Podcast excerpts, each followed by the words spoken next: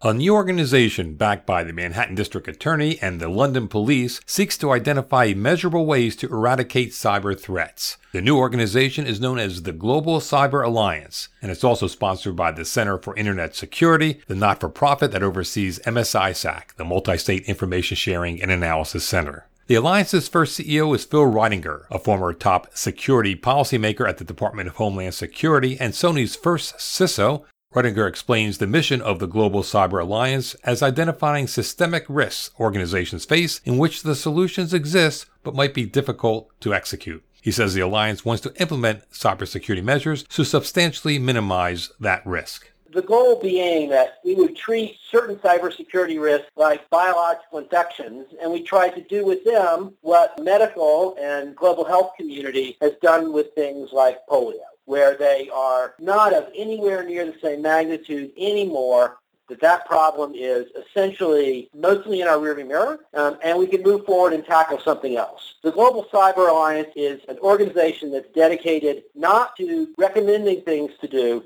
but by building coalitions to catalyze action and actually do the thing. The fact that two of the three founding members of the alliance are from law enforcement, the Manhattan DA and London Police, reflects a reality in today's world. Deterrence to cybercrime doesn't work.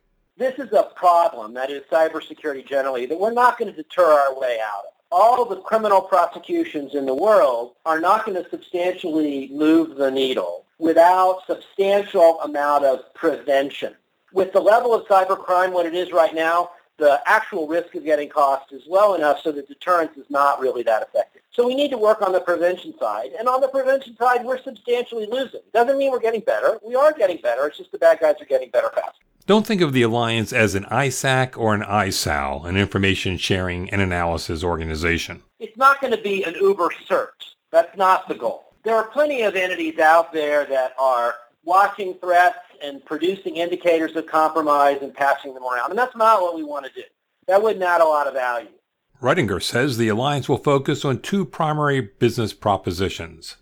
One is what I like to call the task process, identifying particular risks that you can tackle and then assembling the right group of stakeholders to identify the solution and work to implement that solution in a way that can be measured so you can judge whether your efforts are effective or not. We wanted to eradicate polio. How did we do? What's the percentage of polio? How has risk been changed? And those task efforts are going to be essentially task groups or task forces or action groups or whatever you want to call them address these issues, implement a solution, and will take you know no more than uh, maybe between six months and two years to get the job done. And then they'll stand down and we'll do something else. And we'll hopefully run several of those groups at a time. This will be a little like what you see maybe in a think tank, but instead of being a working group, it'll be a task force focused on an effort, the outcome of which will not be a report or recommendation, but mitigated risk in a way that can be reported on. But you could think of something like a subspecies of distributed denial of service attack, where perhaps there's a solution. In the case of a distributed denial of service attack, your broader implementation of a protocol that for whatever reason hasn't been implemented yet. But we know a good way to tackle it. And the question is, why hasn't the solution that's been identified been implemented? And with the right group of people working together, a global group, not focused on sector, could include people from government and industry, can we actually put a delta on this problem? Can we make it different? And then work to do that and figure out how we're going to measure that in advance. And when the group is done, say, yes, we changed the risk, or no, we didn't change the risk. The risk of a particular subspecies of distributed denial of service attack has gone from $100 million per country down to $20 million per country. So that's a very loose analogy, but that's kind of what the idea is.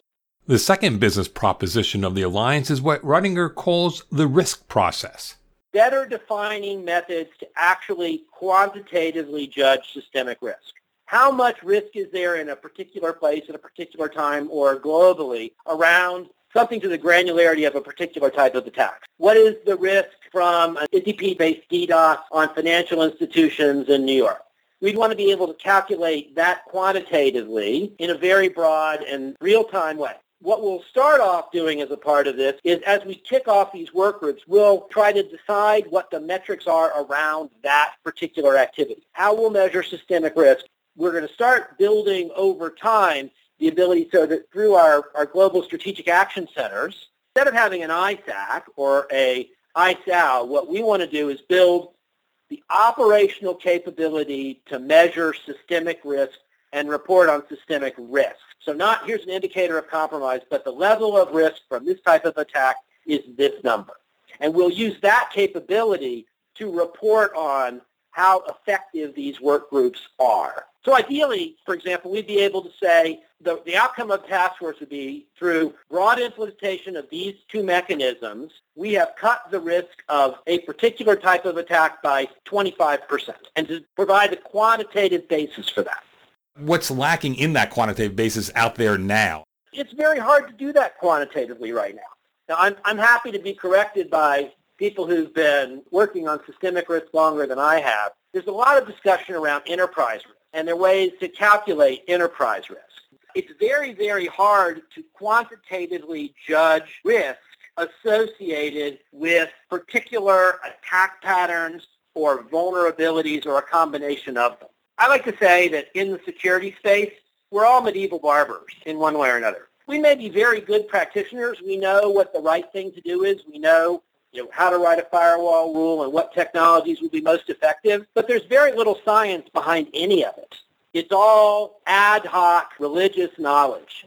Basically, a lot of cybersecurity is people who know where to put the leeches. In the long term, what we want to do is, is build the scientific basis. Is this working or not?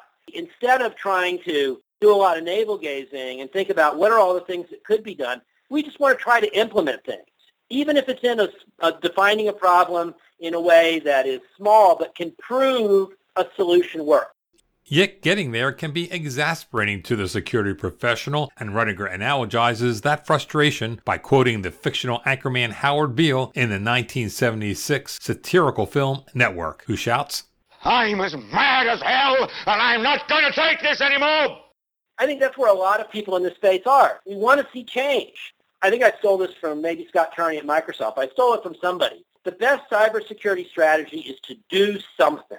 And if that something doesn't work, then you do something else. And you keep doing things until you get most of your problem solved. The difficulty is always in moving forward and making change. And Reitinger says the Global Cyber Alliance is an organization that's focused on doing something by proving that certain cyber threat solutions work and to catalyze change, even if it's difficult. For Information Security Media Group, I'm Eric Chabrow.